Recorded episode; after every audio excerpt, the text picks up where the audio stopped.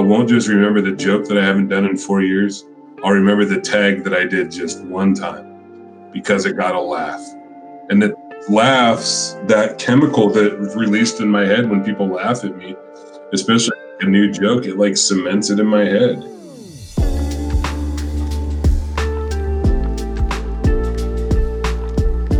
Hi, and welcome to Dad Dadennial. My name is Mike Trenk, and as you can figure, I'm a dad. I feel that's how a lot of other podcasts start, and those dads will tell you what their day is like. They'll probably talk about what it's like being a dad today, too. But along with being a dad by day, I'm also a mental health counselor by night in my own private practice. As a clinician in private practice, and one of those dads sitting in pickup and drop off lines for school, I wanted to share what I see in this ever changing world. So, together, let's create the best version of being a millennial dad.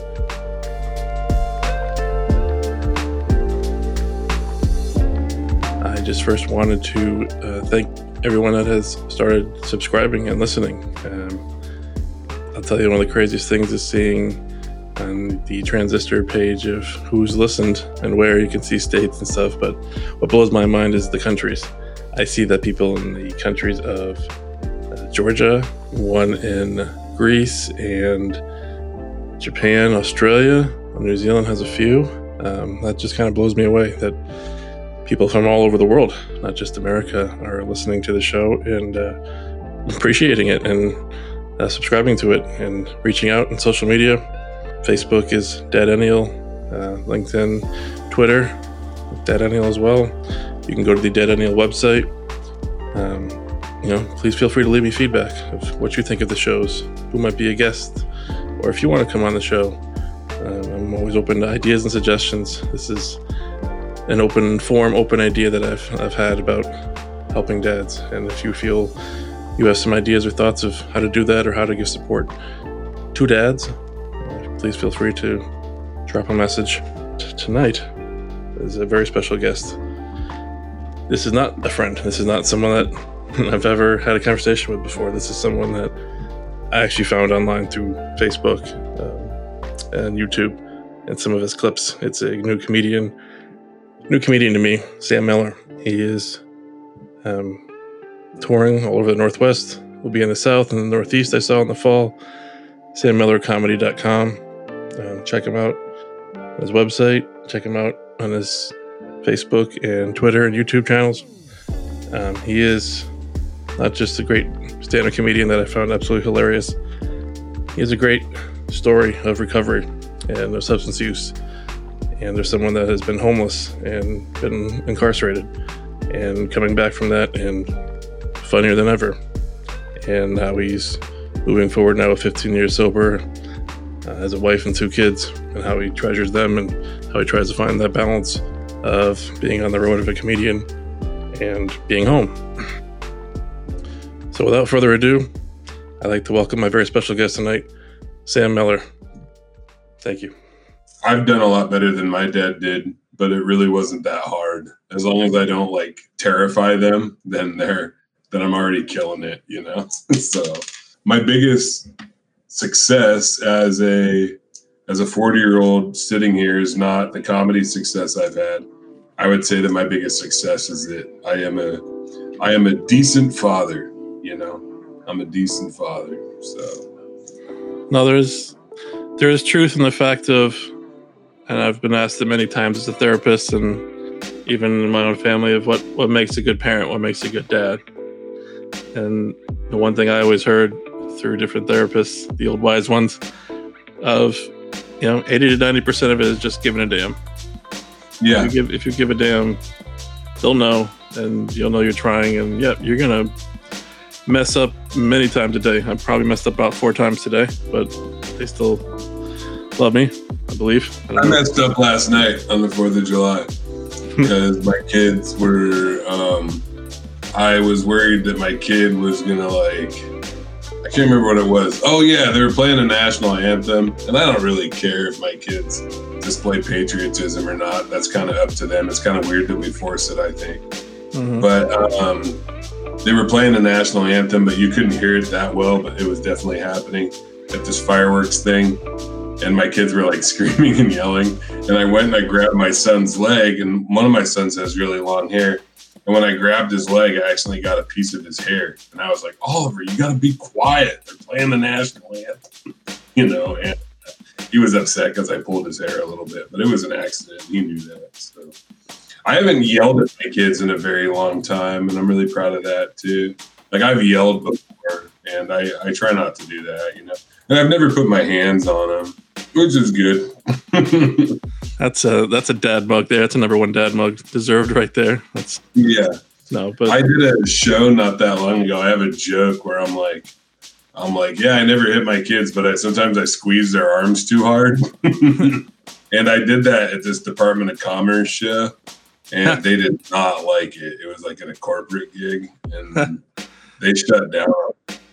Yeah. No, there's there's truth in that. I think about it, and this is the therapist side of you. You broke the cycle, right? Of by not yelling, by being aware of that, and and not hitting them. That you've broken the cycle in the sense of when your kids are older and if they have a family or not, you know, if they have kids of their own someday, that won't be one of those things in those minds, right? For maybe you yeah. and for me, of it's in our minds because that's what we saw, it's what we know. But yeah. when you don't know that, when that is not even on the table of like something that is a possibility, then that changes. You know, that's that's where the yeah cycle stops.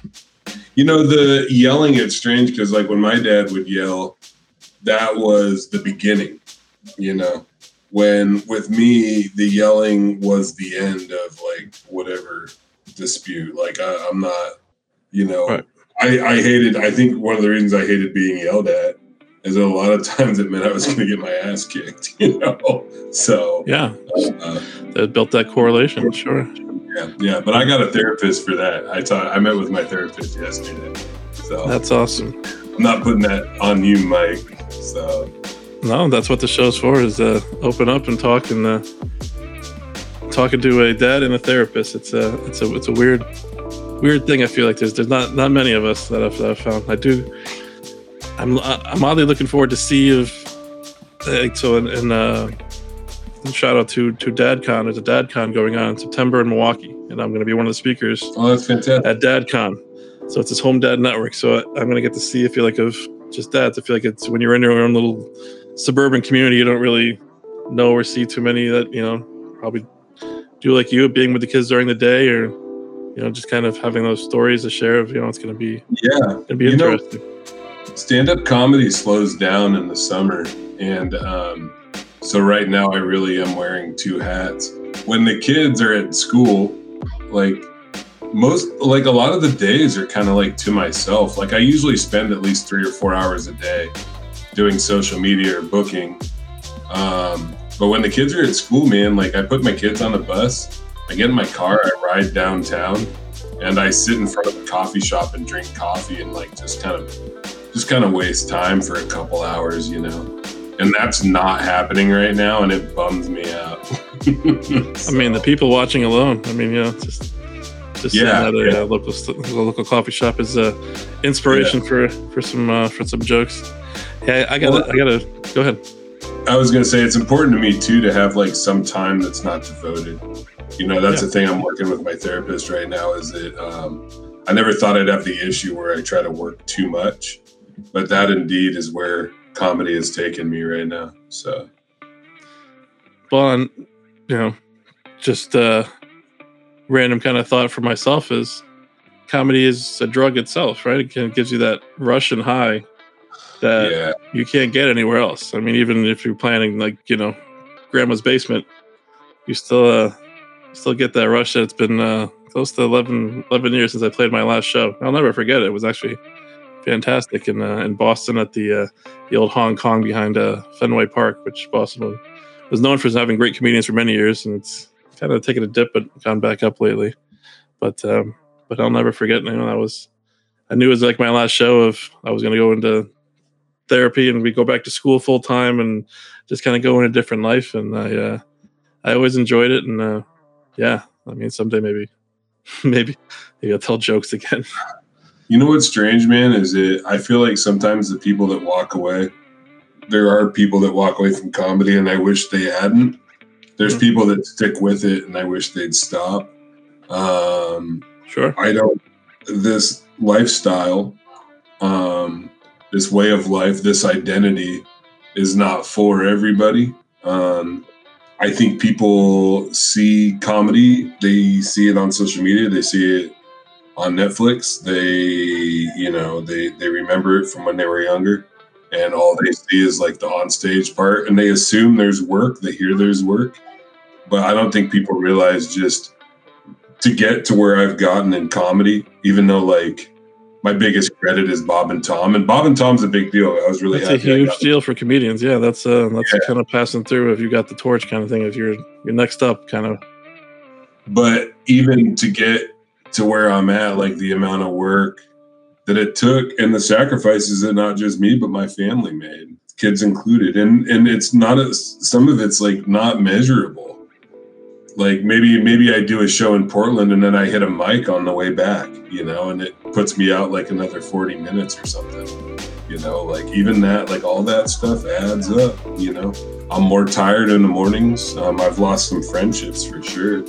You know. Yeah. It's a different, it's a different animal in terms of, yeah, just who you're around. You know, the night creatures. It's it's a different lifestyle than than the daytime for sure, and uh, Yeah.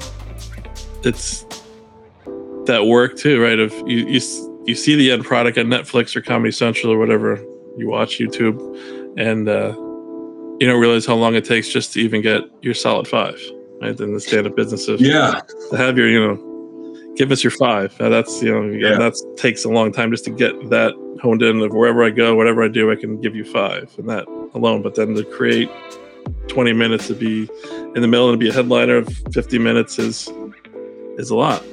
Yeah, it's gotten thing. wild, man. I can't believe that I'm at this point in my comedy career. Like I am, I'm very confident doing an hour of comedy anywhere. Um, That's awesome. and it's been a, you know, I never really had a plan. Like you said, this is a drug. But to being on stage, yeah, the on stage, the kind of feedback, it's just, and you leave with such euphoria of you're floating on cloud line if you're cloud line, cloud nine if you're a Cloud line is a good one. cloud line is definitely a comedic. Uh, you know, that's that's how you Yeah, that's, yeah, that's the yeah. after party usually for for for comedy, especially in Tampa. Boy, that was that was a ride. I can't even imagine. I've been clean and sober for um, 15 years, and uh, 15 years in June, and it's a big part of not just who I am, but it's a big part of my comedy, like Yeah. my routine, and also a big part of my future. Because eventually, my goal is to primarily do comedy for other people um, in recovery. Like that's like my favorite thing to do, you know. Because regular people get tired of meth jokes, and I don't. I think I mean, all jokes should be meth jokes. yeah, I mean that's a solid five right there. A, Yeah, yeah, yeah. What do you feel is you know for yourself with that history you know is that the most difficult thing to kind of manage your way through? You were talking about your family and your kids. That's obviously a big part of it but that lifestyle that being a comedian at night it is fueled with users and people around that Yeah, can tempt you. That's that's got to be very difficult too to stay where you want to be yeah. I'm really lucky. I've never had like a lot of cravings associated. I was a bouncer before I started doing comedy. I was a bouncer when I was in recovery. Um, I've had people like hold up bags of cocaine in front of me, guys that I used to get high with. I've, uh, you know, I've had the same thing in comedy, man. I've been around like, you know, coke, weed, um, weed everywhere. Um, alcohol, I don't think there's as much alcohol use as there used to be in stand up. I think people have kind of gotten hip to the fact that, like, if they get a you know reputation as a drunk, it's going to hurt them. You know. Mhm.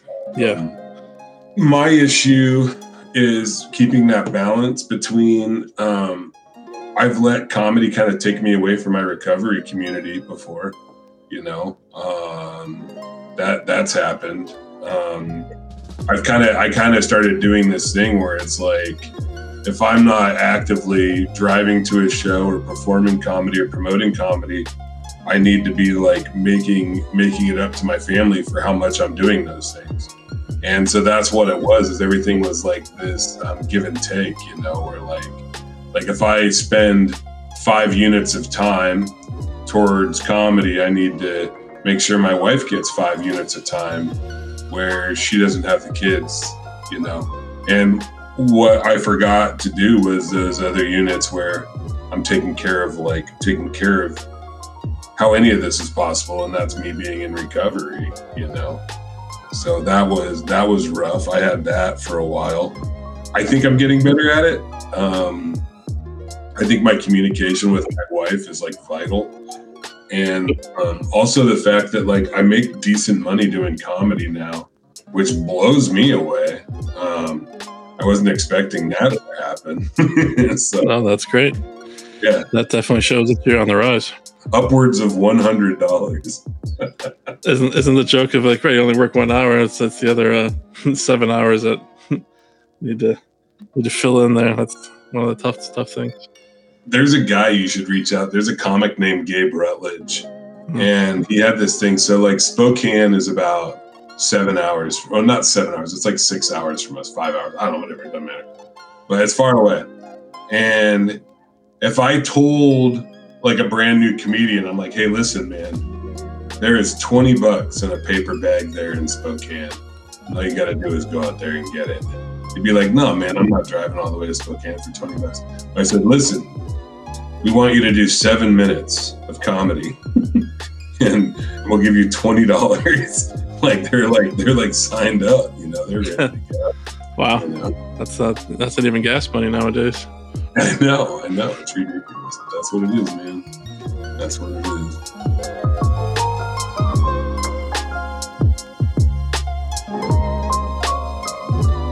what was either your first joke or your first like inspiration for that joke?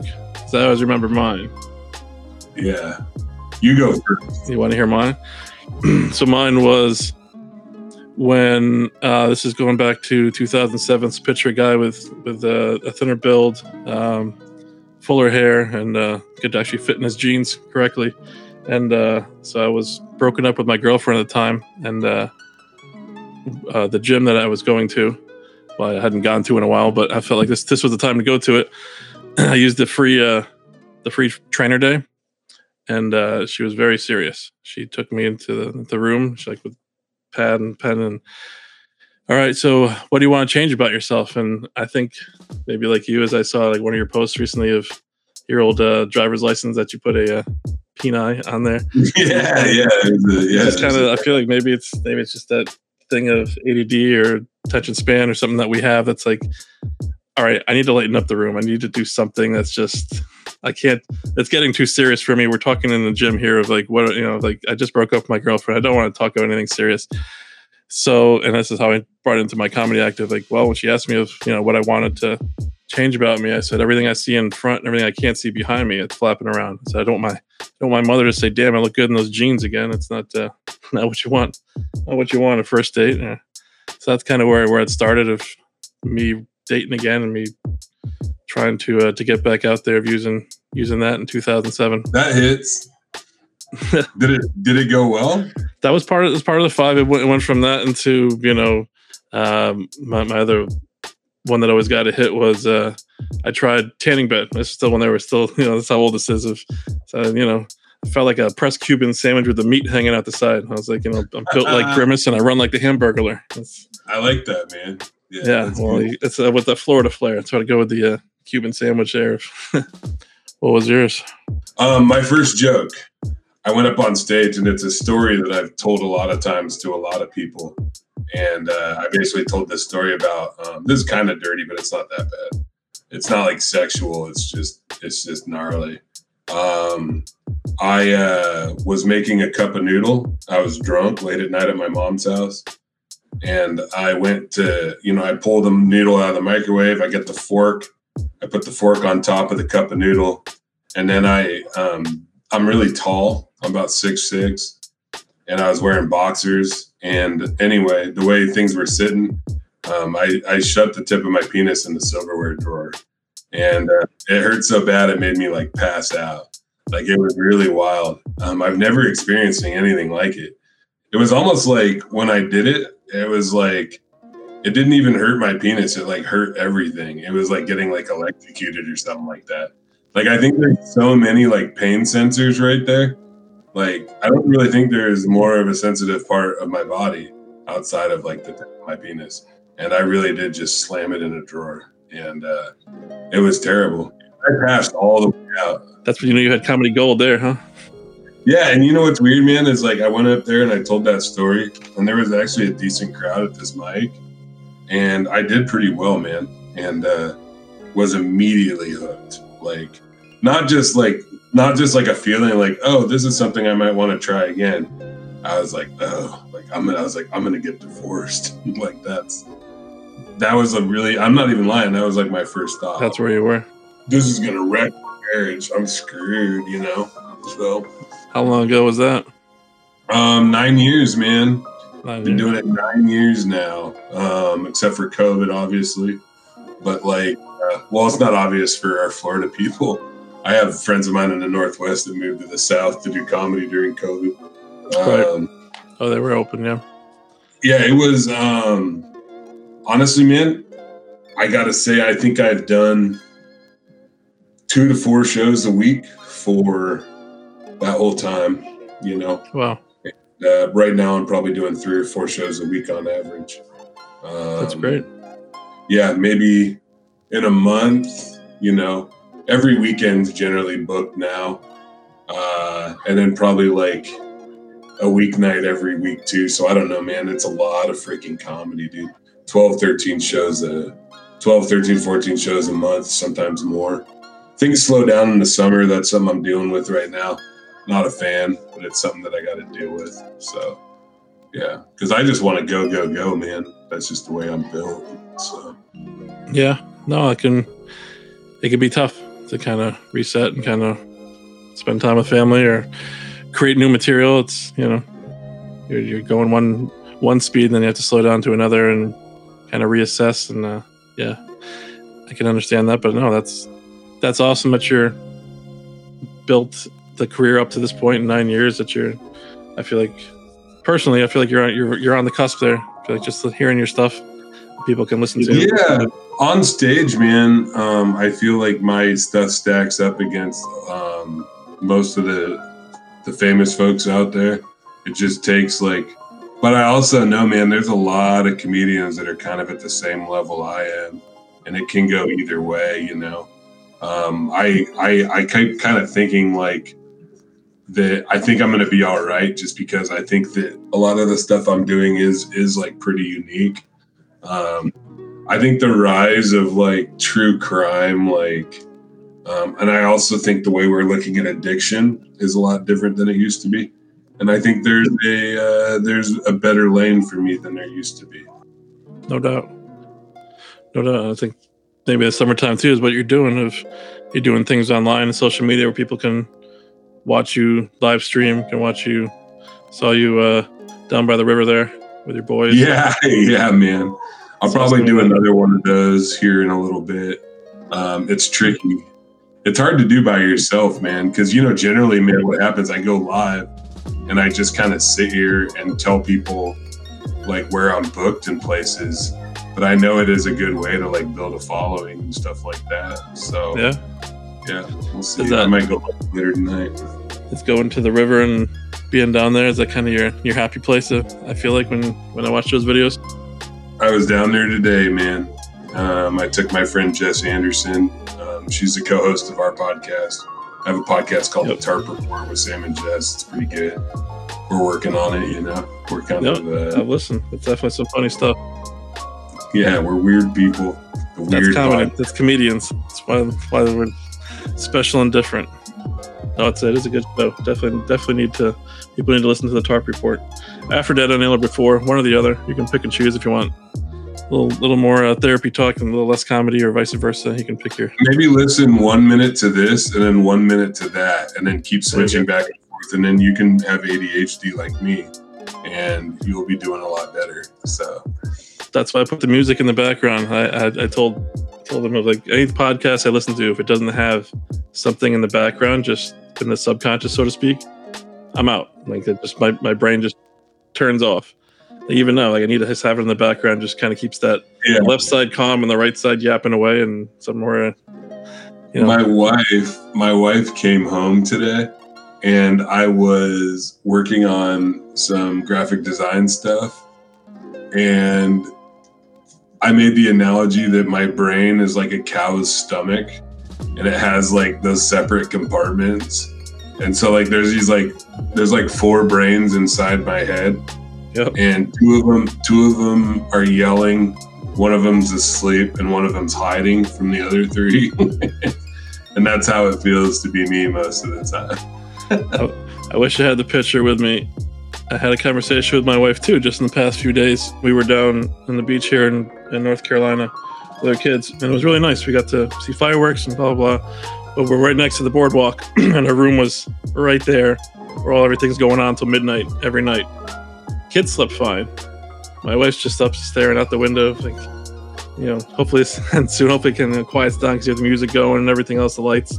Like, this is my brain. You open it up, like, here's here's the window of what ADD looks like.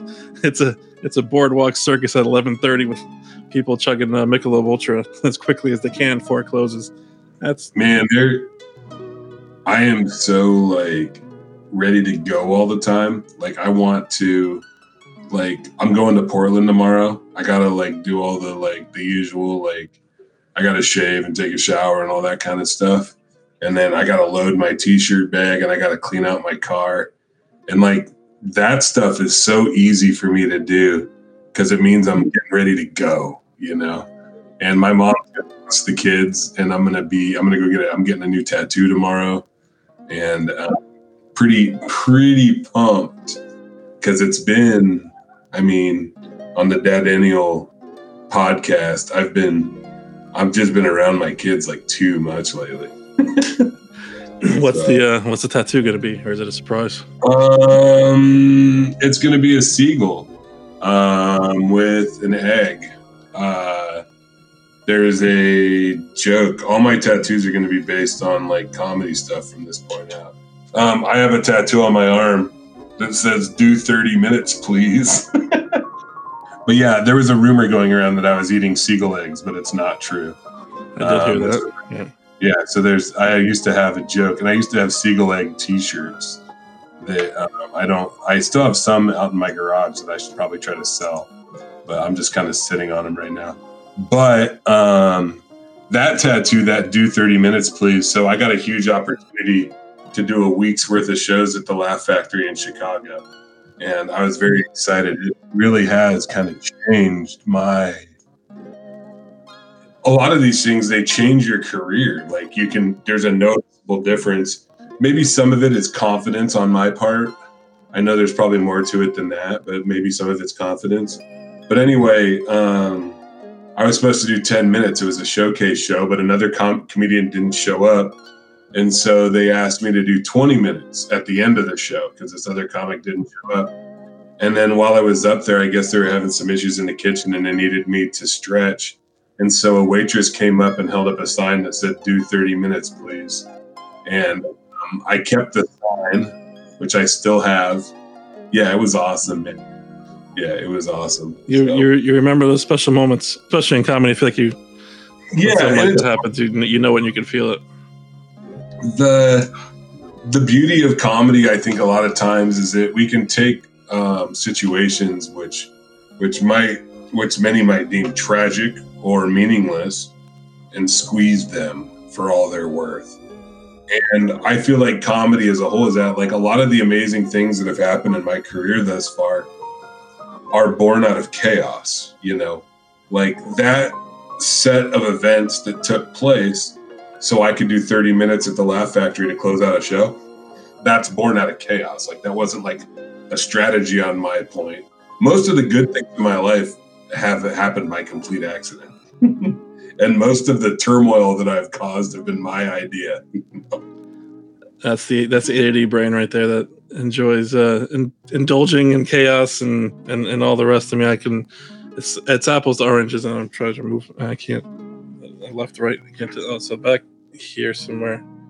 There's a poster from 2007 when I lived in Tampa, and it was the chaos of my roommate at the time had come back from overseas. He was in the army, and uh, and I just broken up. That's when I'd broken up with a girlfriend at the time, and we are both just kind of living life. And uh, he always knew I always wanted to do stand up, and he signed me up for the Tampa's Funniest, and then he signed me up for an open mic. Like, here you go, here's your chance. And for me to uh, go from the open mic and then competing and then making it through three rounds to the finals there, then I asked for for the poster there with my first little headshot behind That's me. There. awesome. Keep keep it in the wall there. If, yep, that's I didn't. It did sounds like win. you were one of the cats that took naturally to it. Maybe when your kids get older, man, then maybe dive back in. You know, it seems like you still love it. So Oh, it's one of those things. If it's always been that coping skill, it's always how I've dealt with things. It's either music or comedy. That's how I've worked through things. That's how I go through things. That's that's how I live life. Is look at it the funny way, and yeah, it's it's something. Of course, I always always enjoy and always try to make people laugh in the house. And goes over like a fart in an elevator sometimes, but that's okay. That's uh, you, you try your best. I did lose out. I don't. It was only first place. Got paid a thousand dollars. It was so I who knows if I was second, third, or fourth. It was a dirty granny. It was one of those grannies in Florida that was just you know every prop joke, every carrot top kind of thing of being a raunchy eighty year old. She passed away a year after that. So hey, let her let her ride out in, in style there. I don't know. It seems kind of like a waste for them to win. They're only going to get to enjoy it for a year. That's Yeah, I don't, I don't think that was planned, but yeah, she was like 87 at the time, so it wasn't like it was almost Yeah, that yeah. sympathy vote of like, oh look, Granny's holding a dildo. There we go. That's uh, that's that's always worth a joke. so Those uh, comedy competitions, man, can be really rough on people, man. I've seen a lot of, uh, you know, I always thought that it's funny, a comedy competition, because comedy is inherently like competitive, you know. I always thought like having a comedy competition is kind of like having a little knife fight in the middle of a boxing match, you know. Like all of a sudden it's like everybody's like, you know, or sprinting during a marathon, you know. Maybe that's a better analogy. So, well, even like before, you know, all the social media of doing this in 2007 and 2008 when I did some other competitions of that could be your break. That was your way of if you could make it to the finals, if you could be there, like maybe someone might be watching, maybe someone might hear about you, and that was especially, you know, I'm sure it's changed a little bit since then, but yeah, there's still that probably that analogy of if I do really good at this, they could always be the person that won. Uh, what was it? The one, the yearly one in Vegas was like, you know, the, that they would have that. Uh, I feel like that person would always get like a national gig at least for a few months, and that was uh, I've done the Seattle International Comedy Competition twice. It's one of the bigger ones. And uh, last two years ago, I got second place. Like I was right there. And uh, uh, it was a mind blowing experience. That, like, I really like, I really appreciate that I, I'm glad that I did it. Um, I don't know if I could do it again. Like, it'd be too hard knowing, like, knowing what I know now about what it's going to feel like, it might be really hard to do. So, I mean, seconds, fantastic ending. I think that's definitely probably giving you some more uh, likes and subscribes and people following you in the Northwest there. yeah, I mean, I've gotten, I mean, and also with that one, I think second place. I think first, I think I got, I think I got 5,000, something like that. So, like, you still get paid out. But I mean, it is like, man, it's a whole month of shows. Like, you're everywhere, you know, everywhere.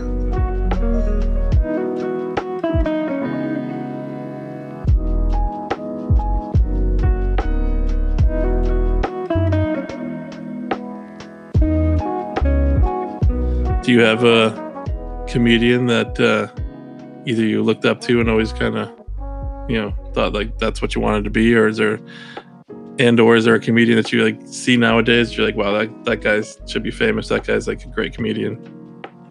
Um, you know, growing up, um, I saw a lot of Carlin. Um, I saw some Pryor. Um, honestly, like the redneck comedy tour stuff, especially like Ron White. Um, I was a big fan of that. Um, but man, like, not really, dude. Like, stand up was never really like a huge interest of mine. when I got sober and I started going to meetings and stuff like that, people would tell me they'd be like, "Hey, you should do stand up," and um, that's how I, you know, that's why I decided to walk into that open mic that day, is I thought that I could do it, and if people told me that I should do it, and then I started doing it. But yeah, I've become like a fan of like I think like Norm Macdonald, Mitch Hedberg, Maria Bamford. Um, those are probably like and you know, who I've gotten to know a little bit, which is cool. Uh, yeah. And then as far as like folks coming up, man, he's kind of already he's already been on Joe Rogan and shit, but I think I think Sam Tallent is a unique um is very unique and very funny. And he also wrote like a fantastic book about stand-up comedy, and it's a book that's kind of important to me. Um, I don't know if you know that or not. He wrote a book called Running the Light about it's fiction, but it's based in reality for sure. About a uh, about a comedian named Billy Ray Schafer. It's like a cokehead, old headliner, still has like amazing chops, can still tear it up, but is also like um, cr- in the process of like crashing and burning. Him, uh, Bo Johnson is doing really well out of the Northwest right now. He actually helped me with all my internet stuff. Um, and then your usuals like your Derek Sheens, your Monica Nevi, who I think is very underrated. She's a Northwest comic. All great, all great, yeah. Well, hopefully, people be on the lookout. Check out these other comedians if they're in the Northwest or if they start uh, touring in the South or Northeast or wherever. Yeah. Sure. People think I'm going to be doing very well but I do not believe them. it doesn't seem like I, I always tell this to people, um, even though I'm like I'm going as hard as I can. If this is as good as it gets, like that's pretty good. Like I'm able to headline a lot of places, and I make enough money to keep going. And uh, I imagine that it'll get easier. So we'll see. I'm sure there's always new challenges and new struggles, right? You reach one plateau and then there's something else after that. I feel like. What's the the shit the Buddhists say about like that um, freedom from want or whatever? Like the what is it? You know what I'm talking about? Vaguely. Yeah, it's like existentialism stuff. It's like life is suffering, basically. like that. Um, there's always, no matter what, there's always going to be like the next thing you want, and the best thing you can do is just be in the moment, and be okay. You know. Yep. Being mindful, being aware, being present. Yeah. And I think that's what I'm able to do out at the river. Maybe that's why I'm out at the river so much as I'm trying to do that. So. Look at this. We had we had an epiphany here in the session. That's Yeah, yeah, yeah, yeah. Well, I don't want to I don't want to burst your bubble, Mike, but um, I think about that quite a lot. So when uh, it was about probably seven, eight years ago. So was, this is when I was living in Massachusetts. Uh, there's a mindfulness based stress center. Like this is like where the mindfulness based as American from this guy Jon Kabat-Zinn who kind of made it in the 70s, and it's the whole center. And I took the class; it was like an eight week class, and you really learned of mindful eating and mindful walking. And the the, the pass the course, kind of get your certificate at the end was you had to spend a whole day in a quiet retreat, which is like absolute hell for someone like myself that just talks all day and has just nonstop and me just walking around outside doing mindful walks like every 30 minutes if like I need to talk. So I couldn't imagine when they talk about like, oh, next step is you can do a, a mindful quiet weekend. I'm like, no, no, no, I would I think I might go crazy. But yeah, full day. It is it is fascinating if when you kind of challenge yourself, right? Of finding those moments and learning how to be aware and being present and being with your family or with yourself or wherever you are of trying to do it and yeah, it's it's uh, part of getting older too. I think, right, of being wiser and getting better with age. Just like the comedy too, right? Yeah, I find myself after shows sometimes without even realizing it. I uh, I don't put my music on. I don't put a podcast on. Uh, especially during the summer when it's nice out, I'll have my windows down, have my hand out the window, and just kind of like you know, I, I can't say it's real like any type of real like meditative like practice or anything like that because generally I'm like reliving the show in my head.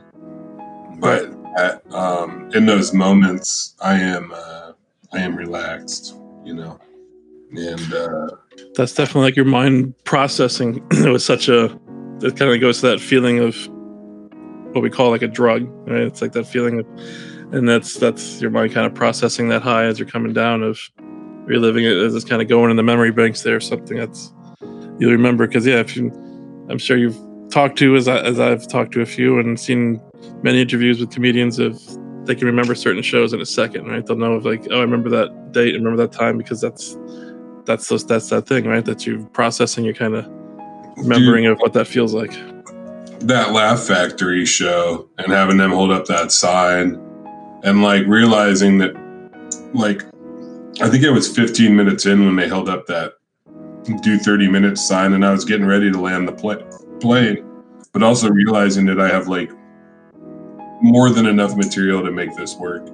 Like I didn't have to, I didn't have to worry at all. Like I could give a shit, you know. They could have me do. I could have done another. I could have done another hour.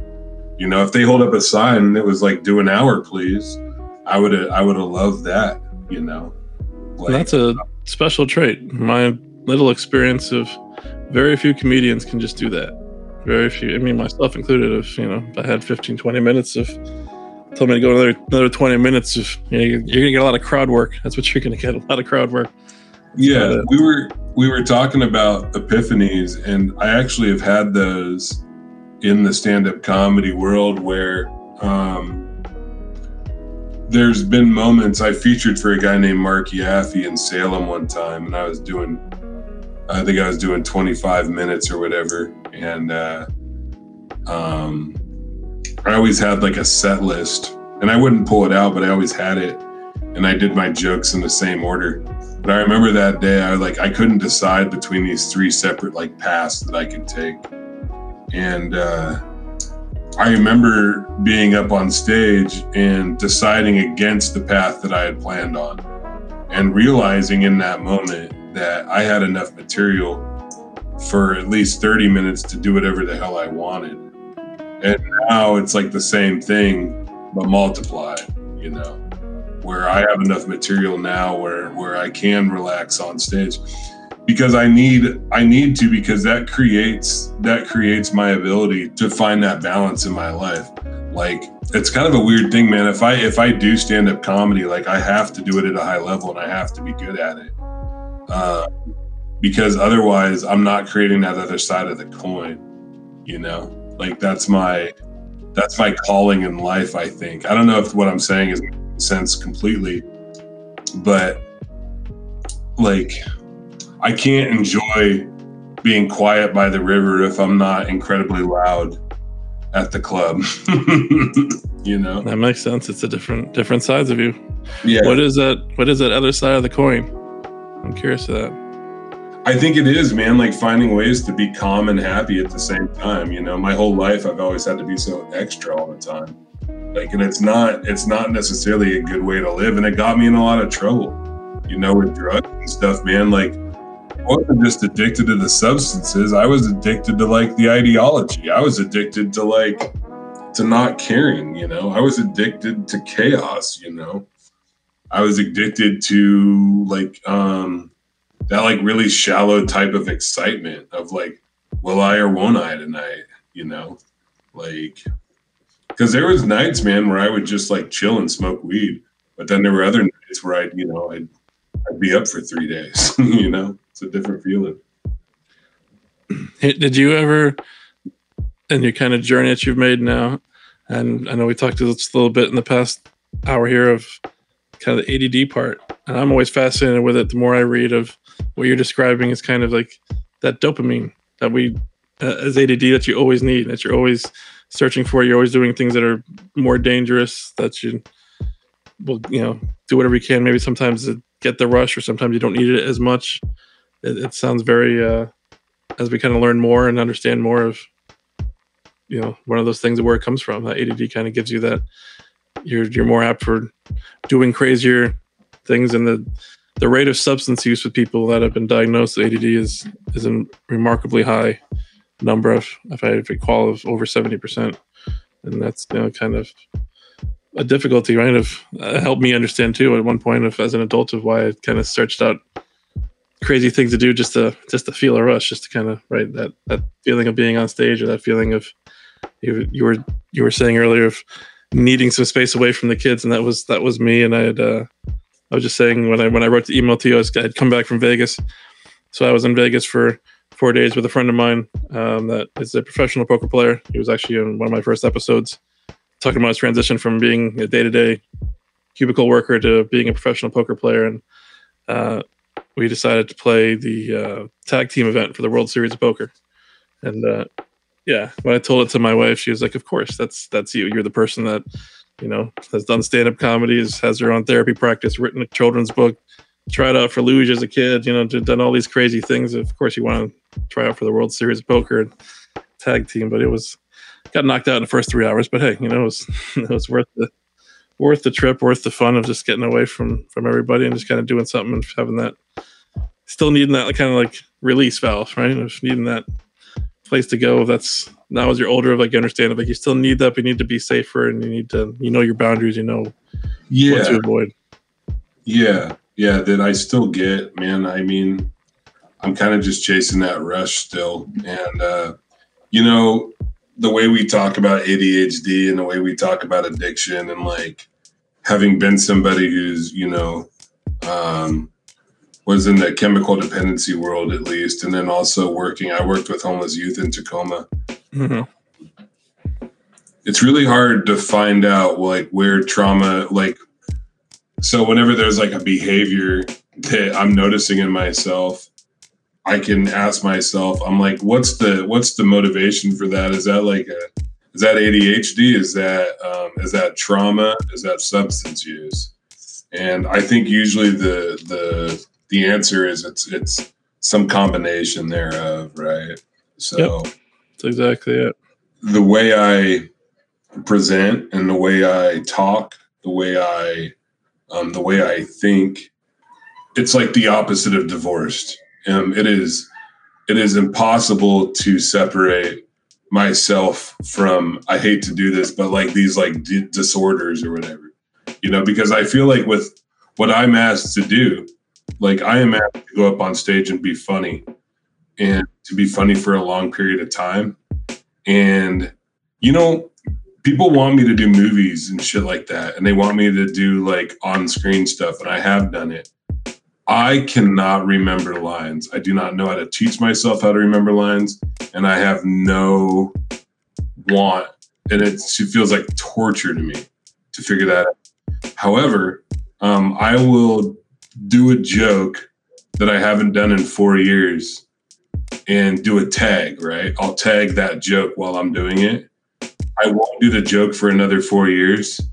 And then when I do the joke, I won't just remember the joke that I haven't done in four years. I'll remember the tag that I did just one time because it got a laugh. And it laughs, that chemical that released in my head when people laugh at me, especially a new joke, it like cements it in my head. You know? Right.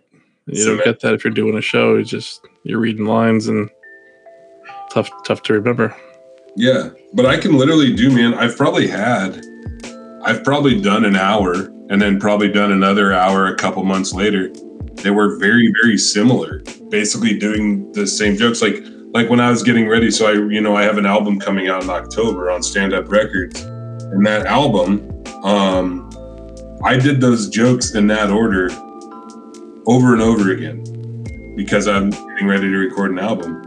And it got to a point like I got bored of it, obviously, but like it got to a point where like that's what it felt like. Like I was reading lines, but I never had an issue remembering. Like once I start the joke, I know I know how to do I know how to get through it and I know how to finish it, you know. So no, pretty, man, I don't even understand it.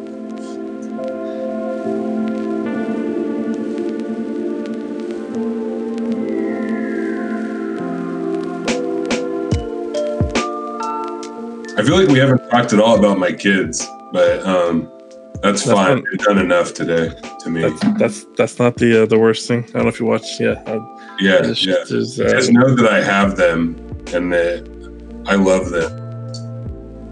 You know, there's this bit I used to do where like I would open, I'd say, you know, I love my kids more than anything in the world, but I regret fatherhood every single day.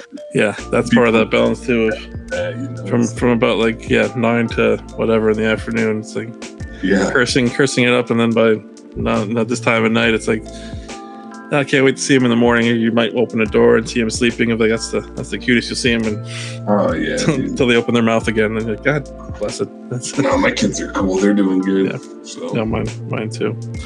I did want to bring up one one thing that I do in each show, um, what I call an lion, which we let it out now. It's kind of what we're talking about, right? We're letting out different thoughts, different feelings, different ideas that we're sharing here, and uh, so I like to. One thing I do is journal a lot. I write I write a lot of different thoughts or feelings and uh, kind of let them out here. And I want people to, to let them out on the uh, uh, place on the website and dadennial.com Facebook page. Um, you can share your thoughts, feelings, positive only, right?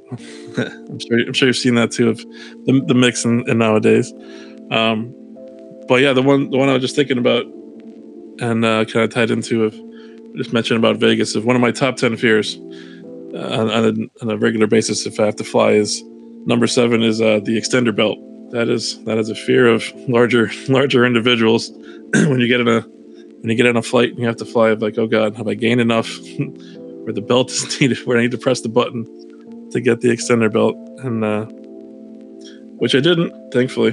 Thankfully, uh, uh, yeah, Southwest was a little snug, but uh, that that is a flight. A, a South Southwest flight from Vegas to anywhere in the Southeast. That looks like a uh, government experiment. Looks, and I'm part of it. feels like um, from that to, uh, as I was saying too, of going with my kids to to the beach a couple days ago for the fourth of some of those rides. Of I don't think uh, as uh, as my three year old likes to call me Big Daddy, which you know if I'm not with uh, my wife around, I can be called a DCF maybe. But uh, so uh, it just kind of made me think of you know that's that's the one thing that. Um, so every year I kind of write of goals, ideas I have for myself, things I want to work on in the beginning of each year, and I collect them all. And I've been doing it for many years. Of that's the one, and it kind of ties into what we're talking about. Of you know, as we learn, as we get older, of I feel like binge eating is part of ADD. I feel like you know, eating your feelings sometimes it's just kind of a, a cathartic thing to do, and so trying to balance it with two two young kids and. Uh, and some of these moments coming up of you know really want to try to figure out a way of because I think more and more you read too of you see the Ozempic and like I don't I don't think I want that that that's not might not be the case and I don't don't want the surgery that somehow was offered to me even when I was skinnier and that was weird. Uh, you know just trying to figure out of how do you you know stay in shape? How do you balance it all for not just me but you know being a comedian right? Nighttime is is the worst and you're just kind of thinking all night and probably eating and then it's it's a it's tough to to try to figure out that balance. That's the one one thing that's kind of been on my mind, and uh, just wanted to let out. And um, yeah, my let it out now T-shirt kind of goes with that too, as uh as it's out. But um, yeah, I didn't know if you if you had uh, anything that you want to let out, anything that's on your mind today that you haven't shared already. I feel like you've shared shared a lot. Man, you know what's strange is that I did. I saw my therapist on the Fourth of July, and. uh we're working around ideas of like forgive forgiveness for myself because uh, I did do a lot of drugs for 15 years and uh, spent a lot of time incarcerated, spent a lot of time homeless, and like, man, there's things that I've done that that, that I'm ashamed of still. And uh, I was thinking about this today. Is it occasionally so right? Like you know, when I after a show, I'll be sitting in my car and I'll be thinking about a joke and I'll be like, oh, I should talk about this. And I'll think about something else that's happened. I'll be like, oh yeah, what about that other time when you did this? And that that'll be something that I haven't thought of um, in 15 years. And like something that happened. Maybe something that I did, you know. Um, that uh that sucks sometimes to like to always feel like you know it doesn't happen as much as it used to. My first year sober was harder than my last year drinking and doing drugs because like i'm basically just having like this constant realization about like how how much work it's actually going to take. Like whenever i felt like i got a hold of it i'd be like oh okay well i need to do this and this. And i'm like okay i can do that. I'll be all right. And then right when i get some of that right when i get going on some of that stuff i'm like oh no what about this this and this? You yeah. know? no it's kind of the the ideal of it's easier to kind of run away or kind of point the finger outwards and to look within and to to do the work and and to do that and yeah for doing that so many years i mean to me my my little brain. I, I feel like it would be because when when I do would be, it's still processing all the trauma. You're still kind of thinking about it, still kind of going through it. You know? Yeah, and that's what I told. That's what I told my therapist. Is it like it's just a process for me, man. Like I'm I'm not like I'm not really trying to get anywhere. Like I feel like I feel like it just takes time, you know, and that's what I'm working on. I feel like every day that I'm sober is me forgiving myself, you know, and then um, if I'm gonna forgive myself, that means I got to do the work, you know, like. I don't want to do any like because I used to do those shallow apologies all the time, you know, and ask for forgiveness from people because I wanted to be able to continue to manipulate them to get what I needed, you know. And uh, now I don't. Now I don't feel like I operate like that. You know, I have moments of extreme shallowness still. I can be very vain at times, and selfish. You know, comedy itself is like a real ego feeding operation. You know, and uh, that's why that's why I go to the river. that does sum it all up. Go to the river, everybody. That's where you need to uh, find yourself, and you will be awakened. You'll find you'll fi- probably find Sam Miller out there if you're in the Northwest. If you're in Olympia, Washington, and uh, we didn't even touch on it, right? I mean, you might see him with uh, his shirt called "Let's Dance," which you can find at sammillercomedy.com. Yeah, I'll do all my plugs. So, like, yeah, Sam Miller Comedy on Facebook, Sam Miller Comedian on Instagram my website sammillercomedy.com um, yeah I'm, I'm, I'm probably coming around to where you're at. I'm going all over yeah there's, there's Goodnights in raleigh it's the name of the comedy club here. Oh yeah? Pretty good. Yeah i got people that want to see me in north carolina. I get messages all the time. See what i wanted to do is and this is maybe the crazy kind of brain of like i need something to kind of feel something kind of thing sometimes of feel the audience almost piece of it is if I could take the podcast here, I think it'd be funny in the sense of bring it live, right? Do it in a comedy club where you have people doing it, you know, and you have people coming up to kind of, you know, they can share whatever they want, kind of, you know, have a comedy riff kind of comedy thing going off of that with, with, you know, the Dadennial piece of this too, like a line, things like that, having it with another comedian or doing. There's not enough duos out there. There's not enough comedy duos. That's what we need to bring back. The old comedy duos. outside of the Sklar brothers or whatever. Oh, gee, oh, I, yeah, I forgot about them. Yeah, that's yeah. I'd love to be. I'd love to be a part of something like that, man. Like I said, I want to come out there. So yeah, no, we'll we will definitely be in touch. I won't be sending any more crazy emails unless I go to Vegas anytime soon. So that should be ruled out for about oh, probably you know a year or two. I, I always like to end the show too. Of we were talking a lot about therapy, and I think you and I appreciate a lot that you're sharing so much. And I think you're you're helping a lot of people by telling your story. And I mean, I know you are just from you know being a therapist and working with other people in substance use before that. Stories like this help. That does help them. It does uh, kind of give them like, okay, I can get through it. I can. There is a door to open to the other side if you're if that's what you want to do. If you get to that point. and uh, I, I really thank you for sharing that that tonight. I guess I wonder too if you know during those stages or at any point before you started seeing a therapist, there's always that stigma, right? Of I always try to help this make the show of like, how do we can we make the stigma a little bit less about therapy? So is there anything out there that you'd share to someone or any question that you'd ask a therapist or anything that you know is like you thought was one thing about therapy, but you learned something else? It's an open question there. I man, I think that it's kind of silly the way we look at it sometimes. Um, I don't want I want I want to be the the the backslash in my lineage basically.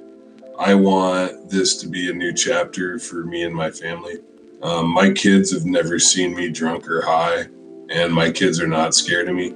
You know, I took a picture. We went to a movie um, a couple weeks ago there, and uh, we took a picture afterward. I set up the little timer on the camera and like and I was like, "Come on, guys! Come on, guys! We're taking a picture." And both of my kids went under my arms, like instinctively, and like sat there. And uh, I would never, uh, I would never purposefully like have physical contact with my dad, even when he was touching me in like a loving way. And there was never any sexual abuse or anything like that. But like, even when he was touching me in like a loving way, like it, it freaked me out. You know, it freaked me out. I still don't like to be touched, you know, by people I don't know very well and uh, Yeah, my kids ain't that way. My kids ain't that way at all, and uh, that's because I I uh, it's because I got help and that people people I talked to they took away that stigma, you know. And also there came a point where it's like, all right, so you've you know you're I'm using support groups to stay away from alcohol, basically, you know, doing 12 step stuff. And uh, that worked really well for me. And then it's like, all right, well, what then? What else do you got? Like, what else? Like, like if I'm if I'm doing all that to work on my substance use stuff and I'm still doing damage to people that love me, like that's no way to live, you know? Why would you why would you walk?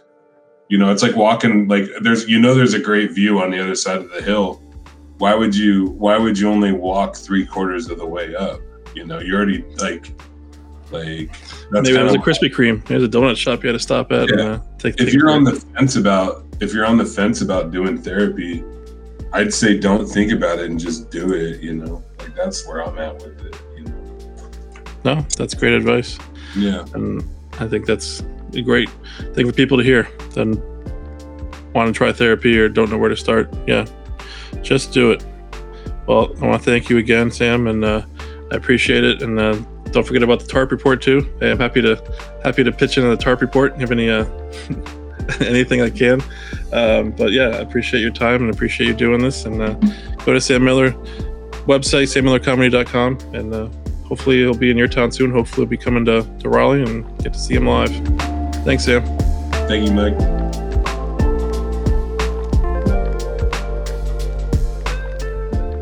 I want to thank everyone for listening. I want to thank everyone for subscribing to Dadennial and on your favorite podcast platform.